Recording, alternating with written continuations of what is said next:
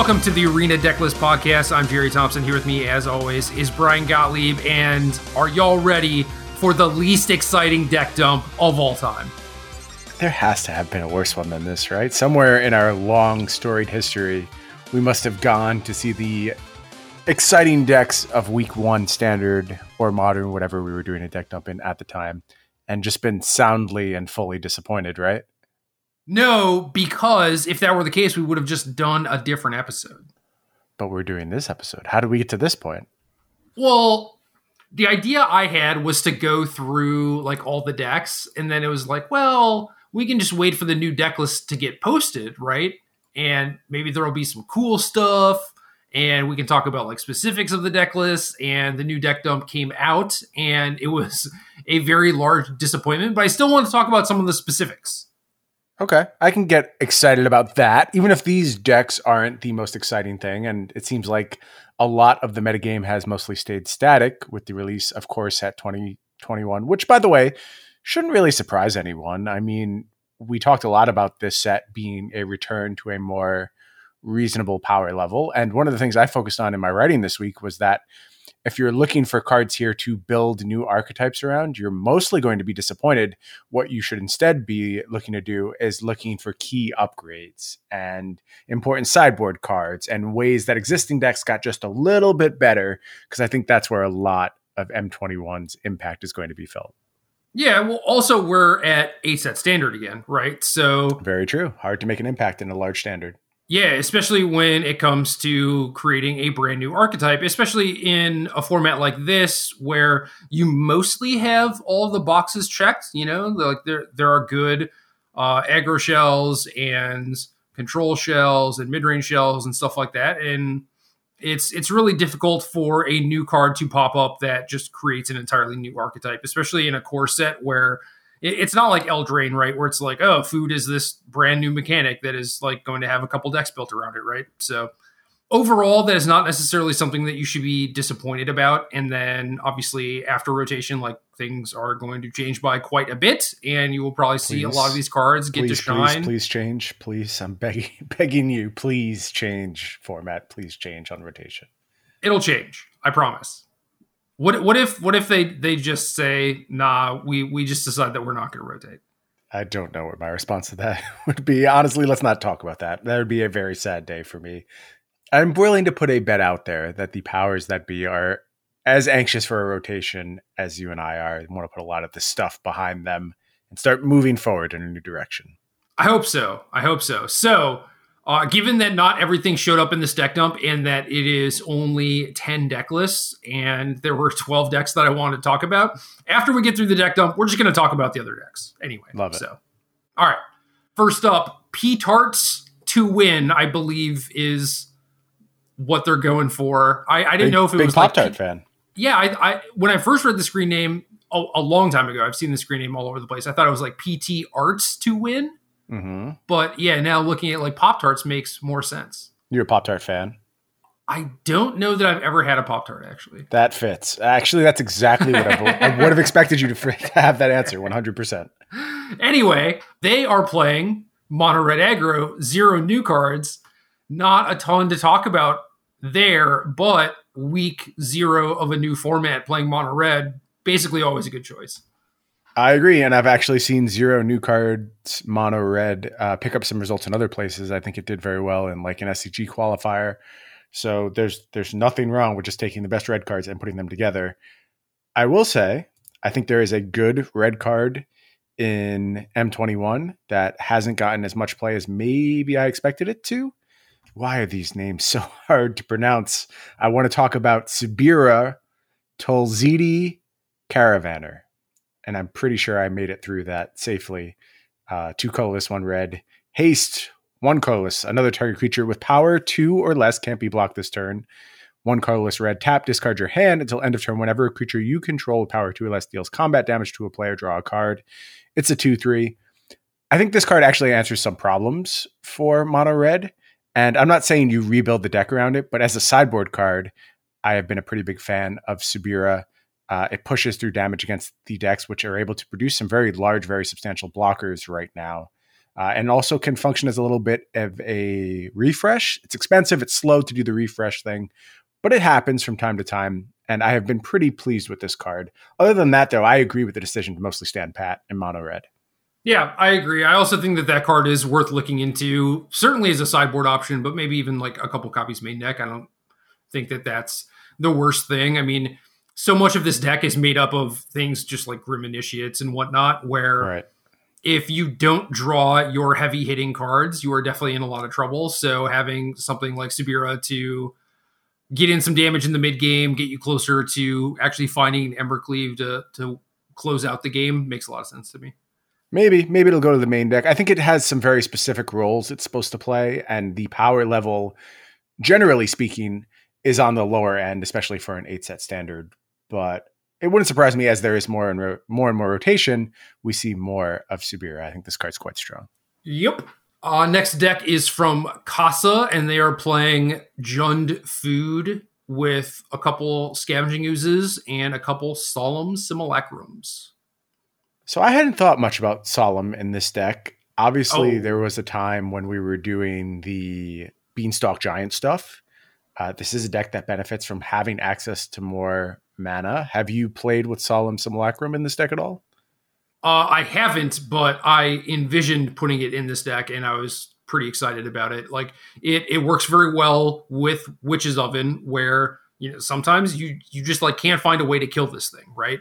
And Right. you have uh, a couple copies of Priest of Forgotten Gods in this deck too, and this is a deck that definitely for the most part has like a very low mana curve but as the game goes on you still have plenty of ways to use your mana with trail of crumbs and even like building towards things like Korvold and everything so solemn is just sort of like the perfect card for this sort of deck This is another spot too where I think Scavenging Ooze really shines. You and I talked a bunch about how there's no real mid range in the format, and kind of just glossed over this deck as a potential home for Ooze. I think again you're answering some very specific problems that this deck had previously.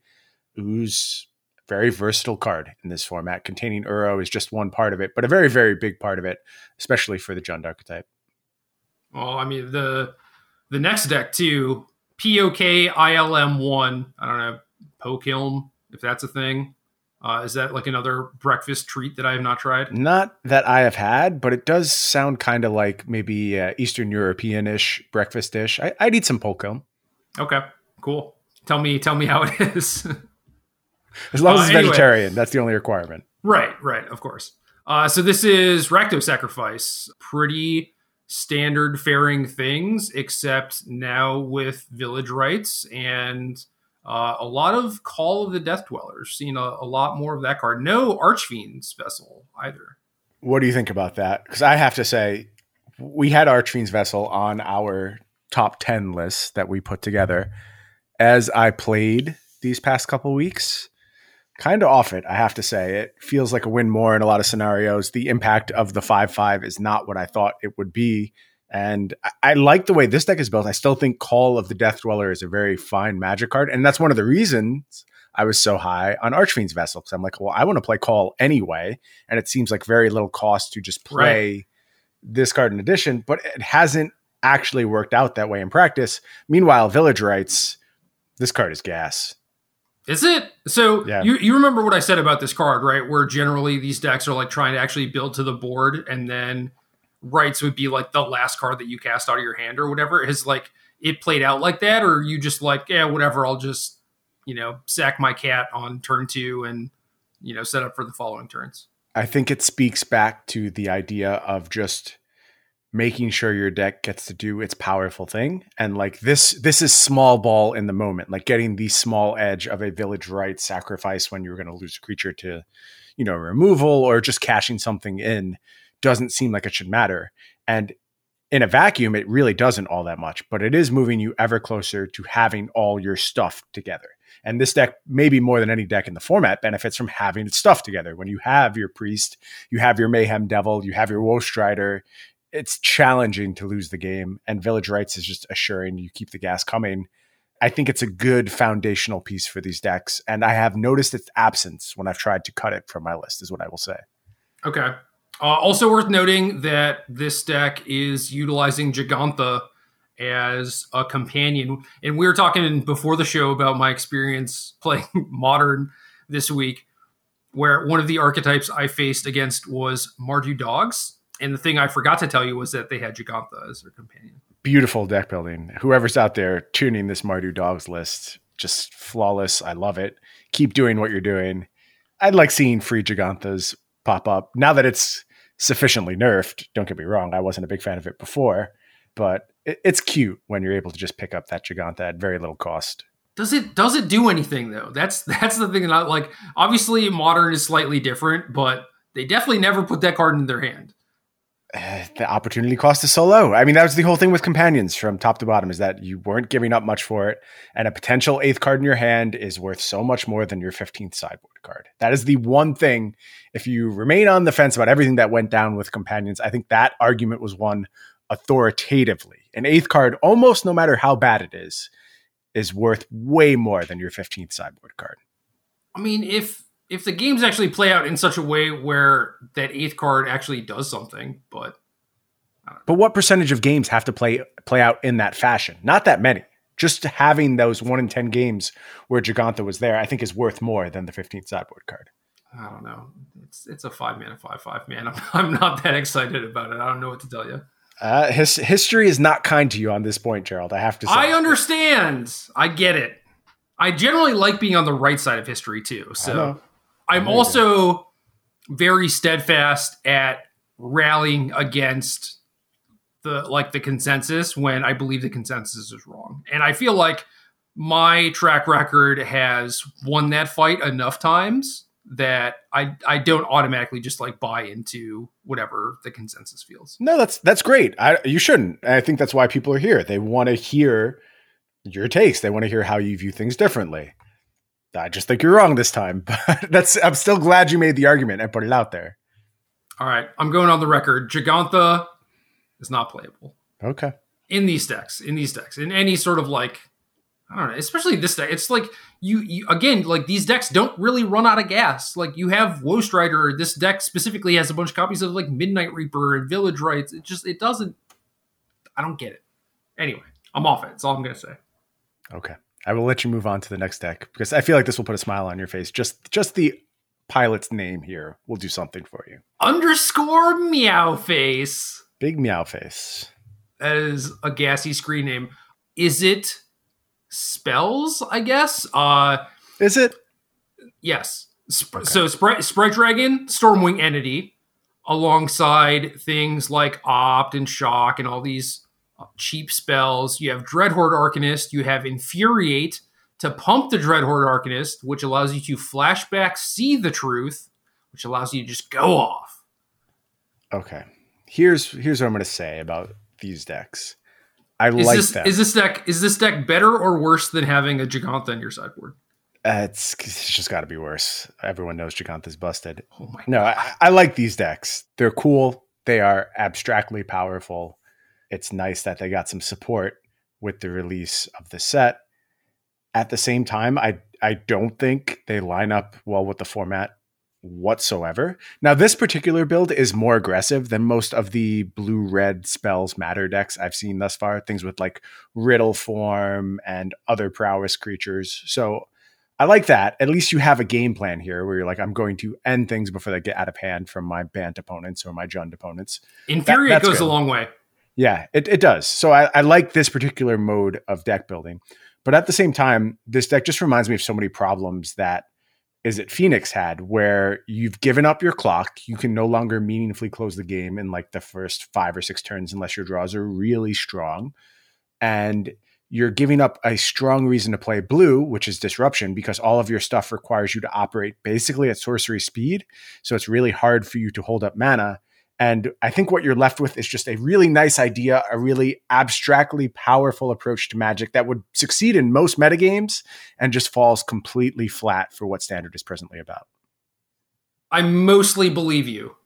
I believe that that is the case. I agree that like you can't afford to play the disruption because you need a bunch of proactive spells in your deck to be doing things like Stormwing Entity and Dreadhorde Arcanist, which is a big strike against this. It's just like a fatal flaw in mm. this sort of archetype, which stinks because you would love to be able to main deck like Mystical Dispute or Negate or uh, the Flying Counterspell. I forget the name, but that card's busted. So I don't know. I think I think that a deck like this looks good on paper, but I basically agree with you where it just doesn't line up really against what everyone else is doing. But this sort of list where you have Arcanist Infuriate See the Truth, I think has like it's not playing a fair game. It's not trying to play a fair game. It's trying to do like kind of kind of busted stuff, which then allows it to be on par with the rest of uh, the format, which I think is a step in the right direction. I I am not sure that trying to do those things actually lets you keep pace with the rest of the format. That's really where my sticking point lies. Yeah, because otherwise I'm fine. I'm fine with taking the middle ground. I think that's cool where you still have like a reasonable late game. I think just it just falls too short for me. It's not close enough to what the larger decks are doing in this format. I mean, Ugin is a large part of the problem. That's a huge squeeze on trying to keep up with an end game where they just have a, a single card that can invalidate everything that you're doing. Stormwing Entity is a cool card. I'm happy to see that getting in the mix. I've been pretty impressed with it, honestly. I've seen it see some play in Legacy, which makes a degree of sense to me. It seems fine there as like a new blue threat. Bring, bring back Gitaxian Probe.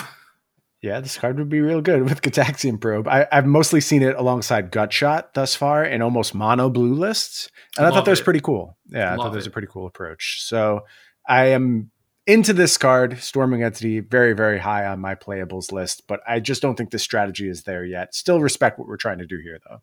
Yeah. Four four copies of Stonecoil Serpent in this deck, too. So that's the attempt to get around the Ugin problem, I suppose, which is not great. It's a very, very clunky solution. Yeah, a lot of decks going this route, and I understand why. It's often the best tool available, but I think it's just not good enough for the most part. Next up, H Cook 725. Uh, I believe we're calling this Paw Blade. Is it's what the kids are calling it. So this is cute name. I love the name. Hate it. This is Boros Aggro. A couple copies of Winota. A lot of copies of Embercleave at the top end. Alpine Houndmaster to search for some friends, which is where the the paw comes in, and like, like it's it's just so bad that we have to play things like Gingerbrute. You know, it's like, oh, this I guess is the best one drop we have. All right, let's do it. Yeah. So I started to see these decks circulate last week sometime. Seems like a really neat idea. You understand the appeal of a card like Alpine Houndmaster because you have some historical precedent with Squadron Hawk, which we're obviously referring to here. But this is not Squadron Hawk and ignores a lot of the context that actually made Squadron Hawk good and the fact that it gets you a bunch of two drops when you're really just an Embercleave deck, like that's the only card that actually matters in this deck. Winota sometimes as well, and I am happy to see that card has been added to the mix. The earlier decks were trying to stay a little bit more fair. Winota is a step in the right direction for this archetype, but just as it sits right now, I don't think I believe that you're going to benefit enough from Alpine Houndmaster to have Alpine Watchdogs and Igneous Curs in your deck. I just think that's an unforgivable sin. And there um, are I, there are seasoned hallowblades. I think yeah. that does matter.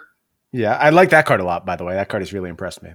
Yeah, that card's great, but it, it just means that if you have these extra resources, discarding the hallowblade is a non-issue for the most sure. part, and you just get to keep attacking, and they have to keep blocking, and your thing doesn't die it's nice. It's a nice little synergy in the same way, you know, these dogs power up Winota. They are theoretically powering up Embercleave as the games go long. Again, it just feels like another deck where there's a solid plan. Obviously, this is like the intended use of this card, and I think this is what was envisioned for this card to maybe possibly do in standard as like an outlier chance. But the barriers to entry are just too big, and it's not particularly fast. It doesn't have any particular ability to go long. And at some point, your opponent will play a Ugin and your day is ruined. Yeah, I like Mono Red better than this deck. Right there with you. Next deck is by Luca Daki, and this is uh, Sultai Ramp. A lot of four ofs, 28 land, Nissa Ugin, Arboreal Grazer, Hydroid Krasis, Uro, Casualties of War, Cultivate, Growth Spiral. I've seen some versions of this deck with Eat to Extinction, I think is the name, the Black Sweeper. Yep. Uh, no, that's the spot removal spell is Eat to Extinction. Oh yeah, what's what's the choose odd or even extinction something? I don't know. extinction No, event. There you go. Sure, uh, that Maybe. one. that might not even be right.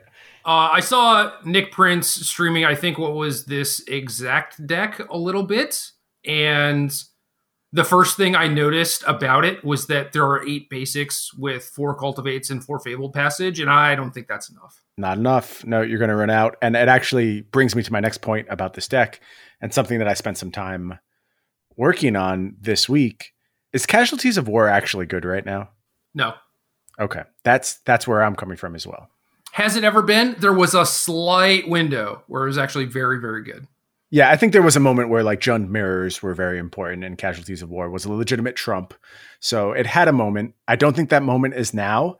And that means this deck doesn't have much incentive to be black. You could still make the case for Thought Distortion. That's a real card. Uh, I like that out of the sideboard. But yep. on the whole, I would rather go at this with like a very streamlined blue green approach and maybe slot a little Karn in that Casualties of War slot. I worked on a deck like that this week. Uh, it seemed good. It seemed close. I was kind of figuring out the numbers and the appropriate targets for Karn, but it fixes the problem of not having enough basics. It also has an angle that actually matters against some other decks. You can proactively get your Sorcerous Spyglasses. I had a bunch of six mana Ugins in my deck as well, which plays well when you go to Karn. Also, Yeah, that- sure that card's Ugin. solid. Yeah, so I, I would look to go in that direction more with this approach, but the streamline, just hardcore ramp into Ugin, that's a real thing, a very real deck, and it is a it's a huge limiting factor on the format. Probably the biggest biggest limiting factor on the format. What was the second spiciest card that you could Karn for? May have to actually open arena to get you this one. I don't want I don't want you to do that. Don't worry about it. Mazemind Tome was my favorite card to Karn for. That card was awesome out of the sideboard. Anytime you like petered out and didn't have real options, I was very happy to go get a Maze Mind Tome. Love to see it. Yeah, I had like you know Solemn Simulacrum, all, all the stuff you would expect. There was a uh, Stone Coil Serpent. There was Soul Guide Lantern, Shadow Spear, all the typical Karn stuff. God Pharaoh statue. Didn't have a God Pharaoh statue. That's an interesting one though. I have to think about that. Great Henge. No great henge. I, I just didn't think that would come up all that often. Oh, so my answer to your, to your question is probably uh, Spark Hunter Masticore. Okay. And that card is only good against Ugin, basically. But it Yeah. came up a bunch where that was the correct thing to go get. no, I, I could see Karn for that card actually being relevant. That that makes Yeah. sense to me. Yeah, that was good.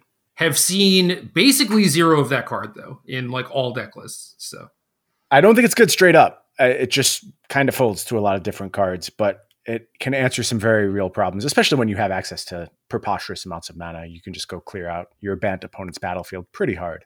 Yep. That that was basically the situation I was envisioning too. And then Karn uh, just preemptively shuts off your opponent's witches ovens, which is also nice. Yeah, very nice. Next deck, Justin Lieberman, uh, another is it spells deck. This one going as low as Terramander, also has some Crackling Drakes, no Dreadhorde Arcanist, See the Truth nonsense. This one is just, you know, crash through Scorching dragon fire, thrill the pos- thrill a possibility to discard Frantic Inventory, or at least the first one, hopefully. this deck doesn't do anything well. I, I'm sorry. I, I'm proud of you, Justin, for getting these five wins, but I, I don't see an angle for this deck to attack from. It is not fast. It doesn't have any reasonable long game. It has no like. It, it doesn't even have like explosive setups where you get lucky and put a bunch of arc light Phoenixes into the graveyard. It's just Right. this weird, very very fair blue red deck that can't actually disrupt its opponents in pre sideboard games. So I don't think you have a lot of favorable game ones with this deck. I'm sure things get better post board when you get your Aether Gusts and Mystical Disputes, but it just seems like you could do something else, and there's no real reason to take this approach. Agree. Next deck is from Lucas Giggs, 20 Forests, 4 Castle Garenbrigs, Pilot Creatures, some Vivien Arkbow Rangers, and Great Henges, uh, three copies of Scavenging Ooze. The Cedric Phillips special, we like to Yeah. call this one. God, he We loves this know deck. we know how we feel about Cedric Phillips deck selection here on the Arena Deck List podcast. I actually think this one is pretty good though. Have you played any mono green aggro yet? No. It's got some sticking power. Uh, I think there's a bunch of cards in it that line up pretty well against the format. Scavenging Ooze is good. Questing Beast is nice against a bunch of planeswalkers. The clock is better than the other stuff we've talked about that kind of floats a little bit to the middle. But this deck can also go surprisingly long too, and good disruptive elements with Gemrazer. Uh, Primal Might has been a really, really strong answer out of the sideboard for opposing creatures. So I've been impressed with that card. And Scavenging Ooze continues to overperform. So I don't hate this deck. If you want to attack right now, I'd I'd do it this way. This is my favorite way to be aggressive in standard presently. But what about the Syr Faren nonsense? Don't I know it's- answer that. Don't I know answer it's it. We'll adorable. I know you love it, but it's it's a little gimmicky, and you can just play good cards instead. Yeah. Uh, next deck is my favorite, the Purple Mage, Simic Flash, making good use of Lofty Denial and Rewind. Is is this like the Luis Huey deck? I don't know the answer to that. I'm not sure. Uh, I I do like this deck as well, though. Yeah, I just heard people like talking about that deck, but I never actually looked at the list. But Gilded Goose as a surprise Lofty Denial enabler.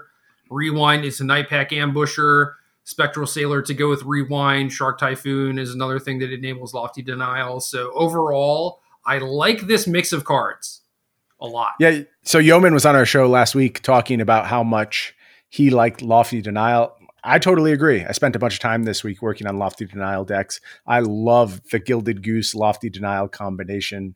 Not one I had on my radar at first, but it makes a bunch of sense. And like you pointed out, you don't really have to work that hard to make your Lofty Denials good. It's fine in the early game, and then it appropriately scales into the late game. And that's what was missing from this counterspell slot previously. Bunch of counter magic here, a very reasonable clock, tiniest bit of acceleration in Gilded Goose, which I do think is an important element for this deck. Uh, I like this deck a lot too. Seems quite good. I don't know about four Shark Typhoon. That's the only thing that raises my eyebrow a little bit. I'm not sure you have to go that far, but I don't know. 27 lands, Growth Spiral, Gilded Goose. You probably get up to a reasonable size on Shark Typhoon quickly enough that you're always happy to draw it anytime past the first couple turns. So Dude, Who it's, it's dope with Rewind. You just keep hammering them every turn. Yeah, you, you put people in the squeeze with this deck. And if you've listened to us here, you know I love putting people in the squeeze. I love taking away all good choices. You're damned if you do, damned if you don't, a lot of times against this deck. Love a good squeeze. Mm-hmm. Last deck, very very quick deck dump. El Eliayo, Okay. Elialo. Not going to try. When Magic Online exports all the deck lists, they just post all the names in caps, and now Magic Online doesn't allow for spaces anymore. Like you can still do underscores and stuff, but it makes these screen names really difficult to figure out what people are actually going for. It has completely complicated our job, but I assume getting back the appropriate capitalization into these names could literally bring the entire infrastructure of Wizards websites to its knees. Likely, So we got them we're not going to take the chance. we got them to stop posting the deck list in Russian. Yes, that was a big upgrade, and I don't want to press my luck. So just go ahead and leave them all caps for the time being. Yeah, I just want to give you know props to the people, but it's tough when They know we're trying. They know yeah. we're doing our best. Gruul, Terror of the Peaks, Scavenging Ooze, Garruk Unleashed, Primal Might. There's some new cards here, mostly things that we thought were going to help mono green, but then also got some Terror of the Peaks action. So this is this is the type of deck that people like to have exist. So I'm happy that it does. That's a very diplomatic way of saying this deck is probably not very good. It's I got like- a lot of powerful monsters, but it's very It similar does. to Simic, where I, I or not Simic, is it? Where it doesn't really line up with what a lot of people are doing. Yeah, it's it's a mid-range aggressive deck, and it's really hard to go that route right now. I like a lot of the cards included in this deck. I like Rada quite a bit. I hope that card finds a home at some point. It seems weird that it wouldn't. I think it is powerful enough as I mean, it's doing what it's supposed to do here. This is the type of deck that is envisioned as a good home for Rada. It's just hard to play this type of magic right now, which is a recurring theme. And it's a theme because of two decks which oddly enough are not anywhere to be seen in this entire deck dump. I guess they're bad because neither of them 5 0'd. Or alternative tinfoil hat theory is that people wanted to try out new cards. And Yeah, that's why, also my guess. that's why they did not play Bant or Temur. Uh, I still think that those are the two best decks. And with the new set coming out and people trying all these new things, at no point have people been like, oh, these decks are dead, like Bant and Temur are dead. All people have been saying is like, oh, you know, like Mono Black Aggro looks really good, or Simic Flash looks really good, or like look at this Boros deck that I 5 0'd with, or whatever. And that is mostly what is going to happen in the beginning weeks when people try and figure out all the new cards. But like, it doesn't mean that those are the best decks in the format or will be the best decks in the right. format. It's just like, oh, those these are the things that we found actually do work with the new set. Yes, the first two weeks are about finding new archetypes with potential, not trying to prove you have found the new best deck. Sometimes things develop to that point, and you know we ride that deck until it fades away. But if your goal right now is to win magic tournaments, it's Rec or Bant in my eyes, and none of these decks have quite gotten there yet. An- another new deck that is missing from this dump, Witch, sitting at number one on the arena ladder right now. I know you're a huge Witch fan, and you're a huge fan of the archetype you used to get there, Mono Black Aggro. Yeah, doing things a little bit differently than I proposed in my article. Just said, screw Murderous Rider, screw Kitesail Freebooter just play mono giant creatures. I uh, had four Spawn of Mayhem, four Rotting Regisaur, four Demonic Embrace, and was just clowning people. Basically, just like no no disruption, and uh, played a bunch of two mana removal, eliminate and Grasp of Darkness instead of Murderous mm-hmm. Rider, which is also legit. I kind of felt like for a while, like Murderous Rider was like anytime I tried to cut it because it's a little clunky and like the body doesn't matter all that much, I just inevitably found my way back to like putting them back in my deck. And I think now is finally the time where we have enough good removal at two and even one mana where you can justify cutting that card. And again, like the two three body, not that excited about it. I'm not that excited about Jegantha. I'm not that excited about like the back half of Murderous Rider either. That should probably not be a whole lot of surprise, but Rider is a, like a lifelinking body for Demonic Embrace, so that was kind of one of the reasons I kept it. But I like what Witch did with the deck a lot. Can you imagine going back to like Ravnica Allegiance era Magic and being shown Murderous Rider and then being told, yeah, this card's just not good enough to see any play whatsoever?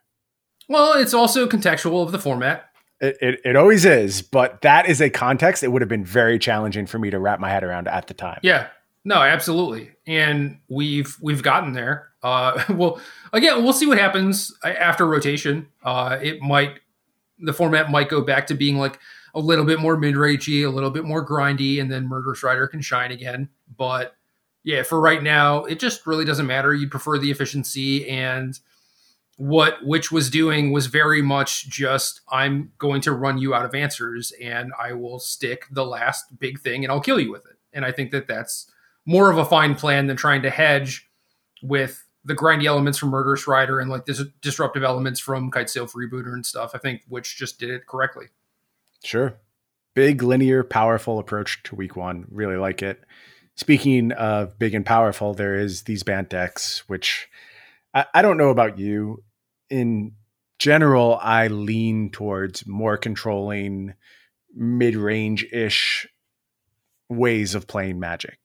So you would think that a format defined by Bant and five mana enchantments that kind of produce your threats in perpetuity and let you loop your planeswalkers would be right up my alley and exactly what I want to do.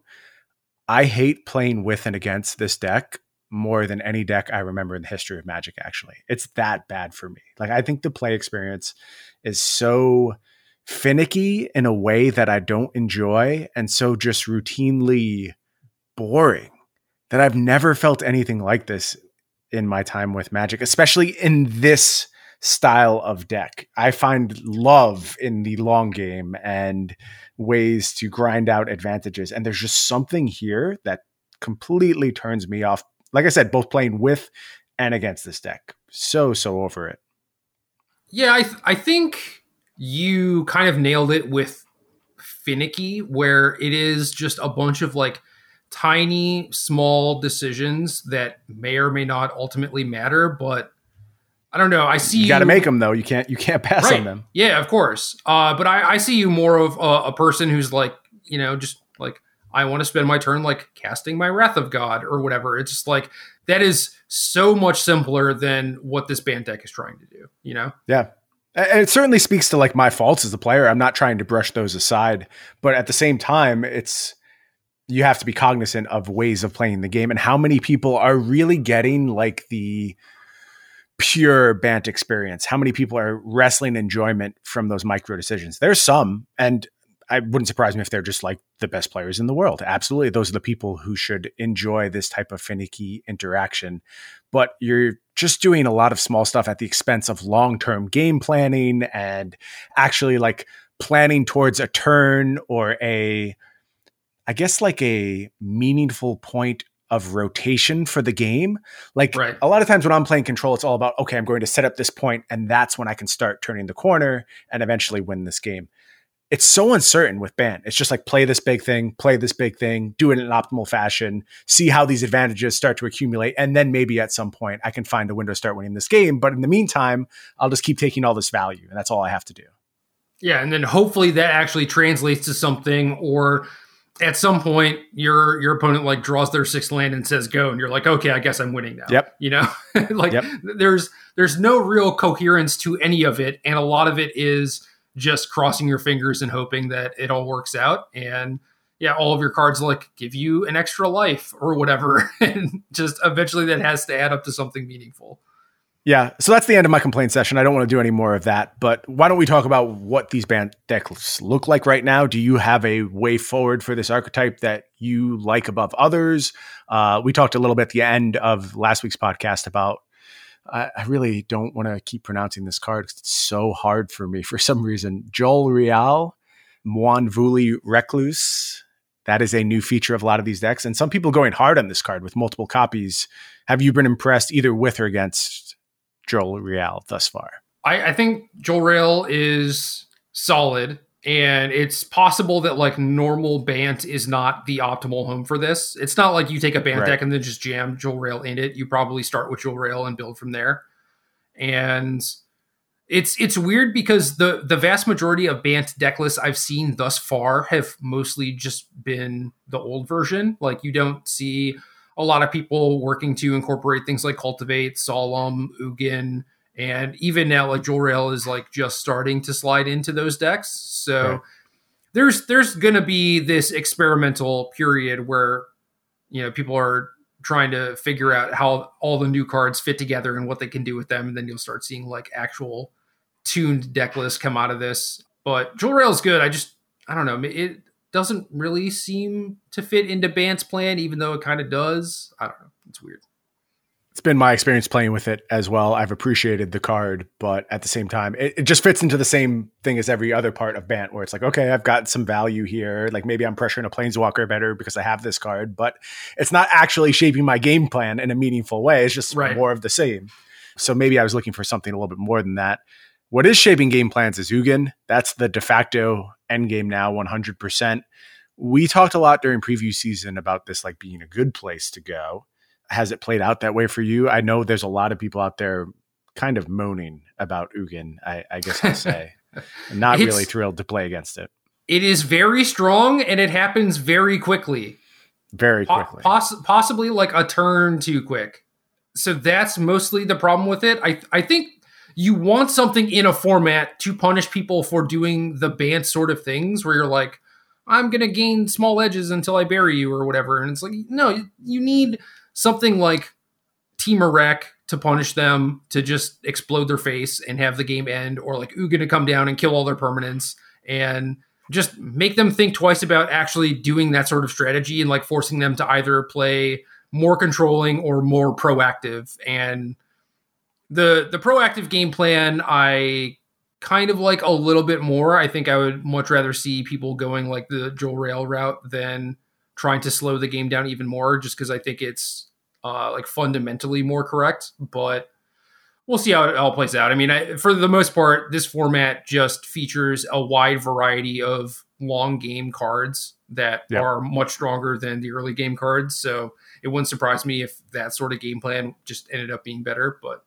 I don't know. I mean, Ugin, it's very good. It places a lot of restrictions on the format. For the most part, I think those are good ones mostly there with you. I, I think you're right that it's appearing a touch too early for my tastes. Maybe once Growth Spiral leaves the format, we get back to a place where it's appearing at an appropriate and time. Grazer. and Grazer. We can. There is still two mana acceleration available. Well, it- Wolfwillow Haven is out there. Yeah, but it's it's really medium. It is, and it also does not play well with Ugin. We should note. So Sort of. I mean, if uh, it, it doesn't work with Ugin the same way Grazer doesn't work with Ugin, right? It's like Grazer kind of like does its job to dark ritual you out to it, and Haven does the same thing. Yeah. Well, also there's a new set coming before any of this happens. So who knows what is in there? I'm not going to speculate about the shape of ramp come next set release. What is the next set called? By the way, is that a return to Zendikar again? Uh, I was I was thinking about that while you were talking, and now that you say Zendikar, that that sounds right to me.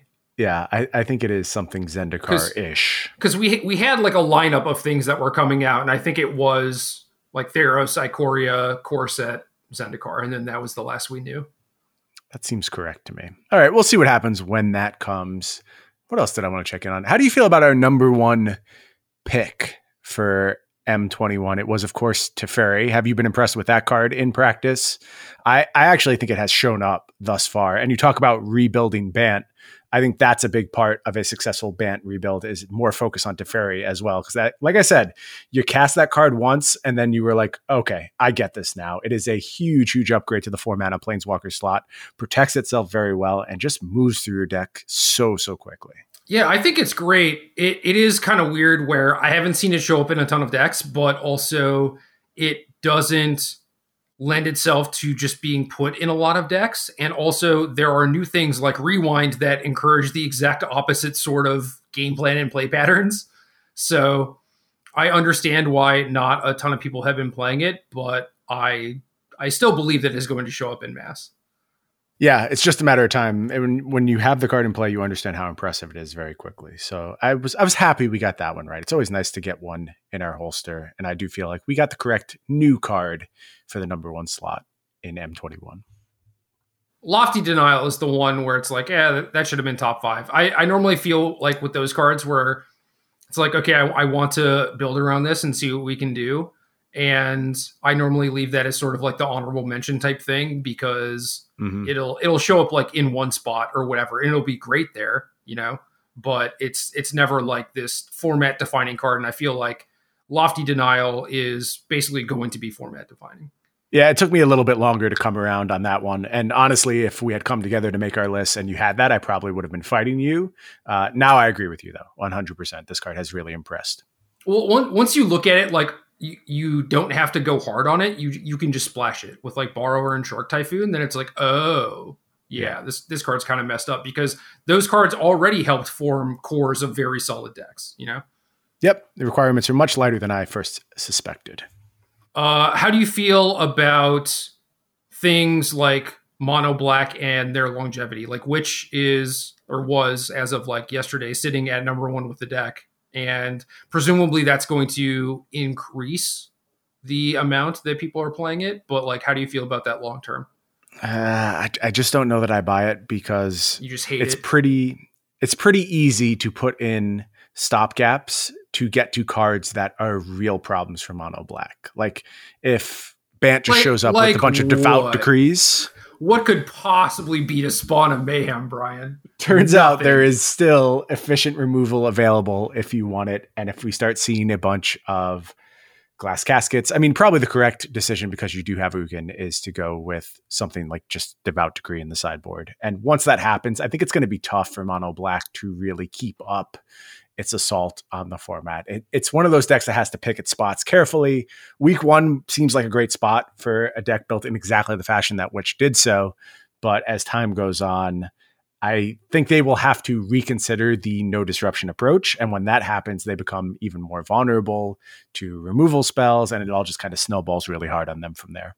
Yeah, it becomes much different when your deck slows down and you are forced to like interact on a bunch of different axes and stuff. Yep. Whereas right now it's very much just like, you know, tap out giant monster. It's like Gruul, but in mono black form. It's kind of gas. Yeah, yeah, it's cool. Mono Black is so interesting. I spent some time looking at vampires decks actually for my article this week, and boy In are the two drops for mono black in standard? standard. Yeah, do you know? Do you know what the best two drop vampire is in standard? Cruel Celebrant.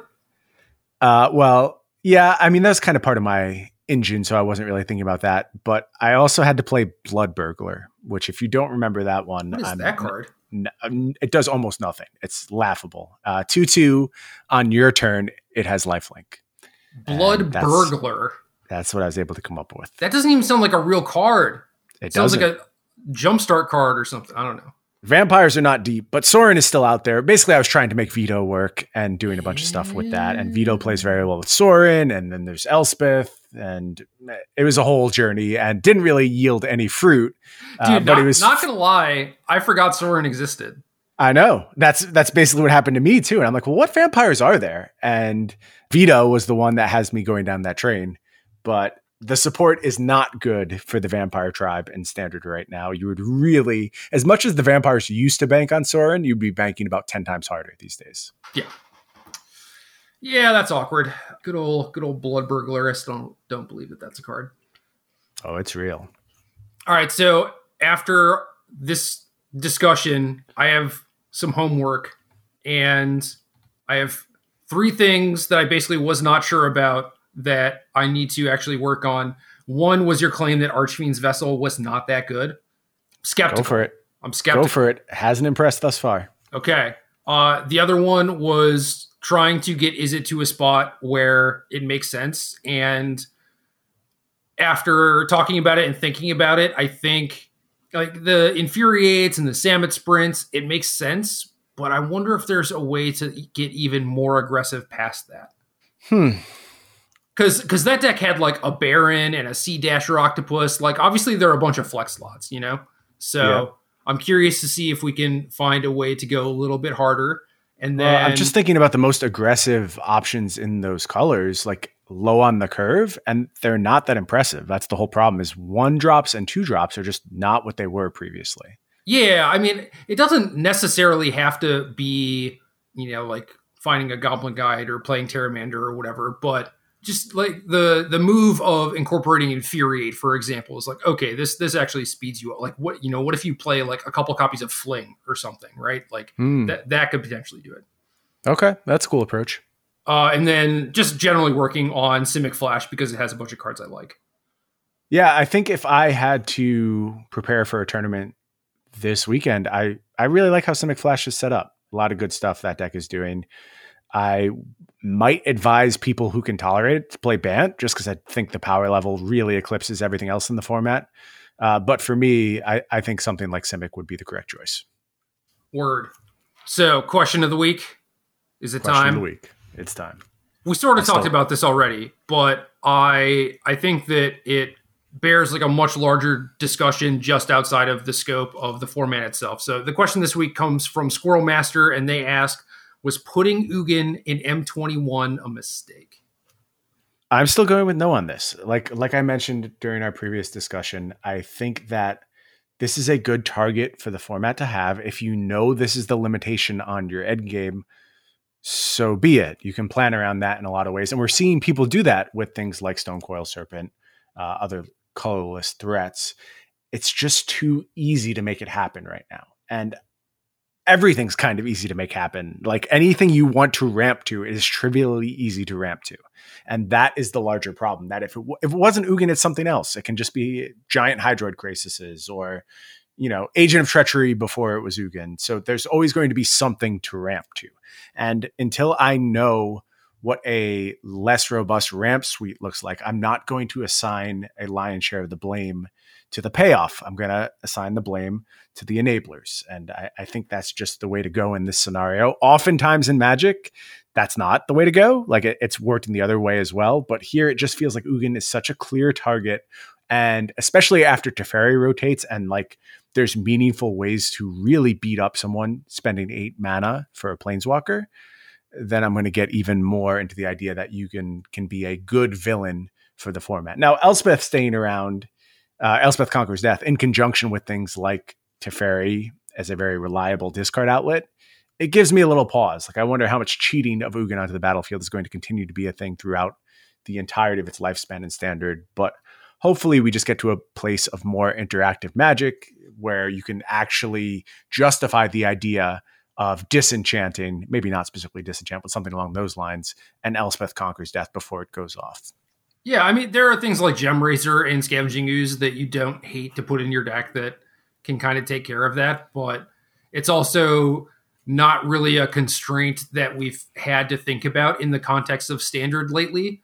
And I mean, like Cat Oven has just sort of dominated the standard for like the last year, right? And a lot of that was due to there not being enough good incidental graveyard hate. So if that does become a thing, I will be a little frustrated by it. Sure. But from a design perspective, something is always going to be the best. And sometimes that thing is like Hydroid Krasis, where it's very annoying, it's frustrating, it is it's difficult to deal with and interact with, but ultimately it ends up being fine in the context of the format. And a lot of that has to do with like the rest of the format kind of passing it by in power level or speed. Mm-hmm. And right now, especially since there hasn't been a lot of great aggro cards, there's been a lot of mid range soup style of decks, which Ugin mostly punishes. And I like the fact that it exists to bring things back more to a rock, paper, scissors setup. So maybe Ugin, literal Ugin, isn't the best choice for that. Maybe they could have come up with something similar, maybe that's not as oppressive or whatever.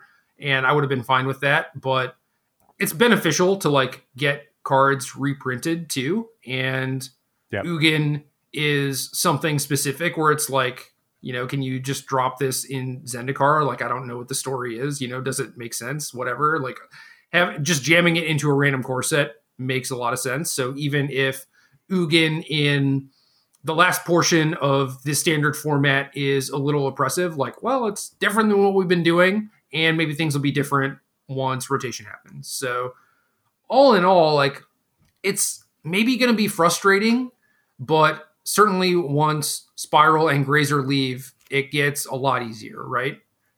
Yeah, I think so. And I'm not going to try and sell you on this being one of my favorite formats. I think most of the problems that existed in standard prior to the release, of course, at 2021 are still there.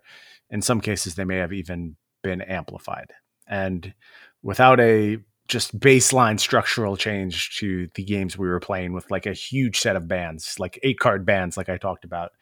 There wasn't going to be enough in this set to really turn things on its head. But at the same time, I can see a future that is just a few aggressive pieces away from having like a good rock scissors, rock paper scissors setup, like you mentioned. Yeah, and as long as there is some aggression. And we're going back to Zendikar, and it's hard to read sets like that. Like, obviously, the first Zendikar was one of the most aggressive draft formats of all time. Uh, Landfall kind of enabled that idea. If we get something headed in that direction again, then I have hope for pulling out of a little bit of a nosedive and getting a really nice format upon rotation. Uh, the the return to Zendikar, they they they recognize that that was an issue like landfall plus two plus two or whatever. They mm-hmm. they definitely did not want to do that again, and I doubt. Dude, I played landfall at the Battle for Zendikar Pro Tour. Sure, I, I mean, a lot of people on our team played that deck too. It was fun. They fixed a lot of the issues, right? Like the Steppe Lynx being a four power one drop or whatever. Like that's that's a bit right. too much. Yeah. But yeah, it's weird because I feel like they would not make the Steppe Lynx mistake again, but also we've been in a spot that has had just a general devoid of aggro decks or like aggro mm-hmm. cards. So I don't know. I mean, if I, I don't think it's going to happen on accident. I think it will be a very conscious decision if there are things that are like you know Steppe Lynx but slightly worse is like what I would expect if they wanted to actually return to aggro. But also like that's that's just like not great magic. It's just like having a thing just be like a brick three, off the top. Three three can't block or whatever. It's like that. That's not great. It's not. I do think there's a lot of space for bodies, just in sheer numbers to be better than they are presently, given the Oh, strength yeah. of Oh, yeah. everything else. Like, I think you can put some very strong creatures into this environment and have the environment be better for it. Like, just a two drop that's a ball of stats might not even move the needle whatsoever in this present format. We And need we need that- ones, and we need either good monocolored rewards or good dual lands. Good lands. Yeah, that's a big part of the equation too. So there's a path forward, and I'm optimistic we will get to follow that path as we get the next set. Me too. Should have banned eight cards, but what are you gonna do? We got we got Ugin instead and more ramp for some reason. And this is different than what standard has been for like the last nine months. And there are like some some cool cards to play with. So you get to do things like Izzet and mono black, and maybe those aren't the optimal things to be doing, but at least you have options. Love me a tier two deck. 1.5. 1.5. Okay, that's what we'll shoot for. All right. That's game.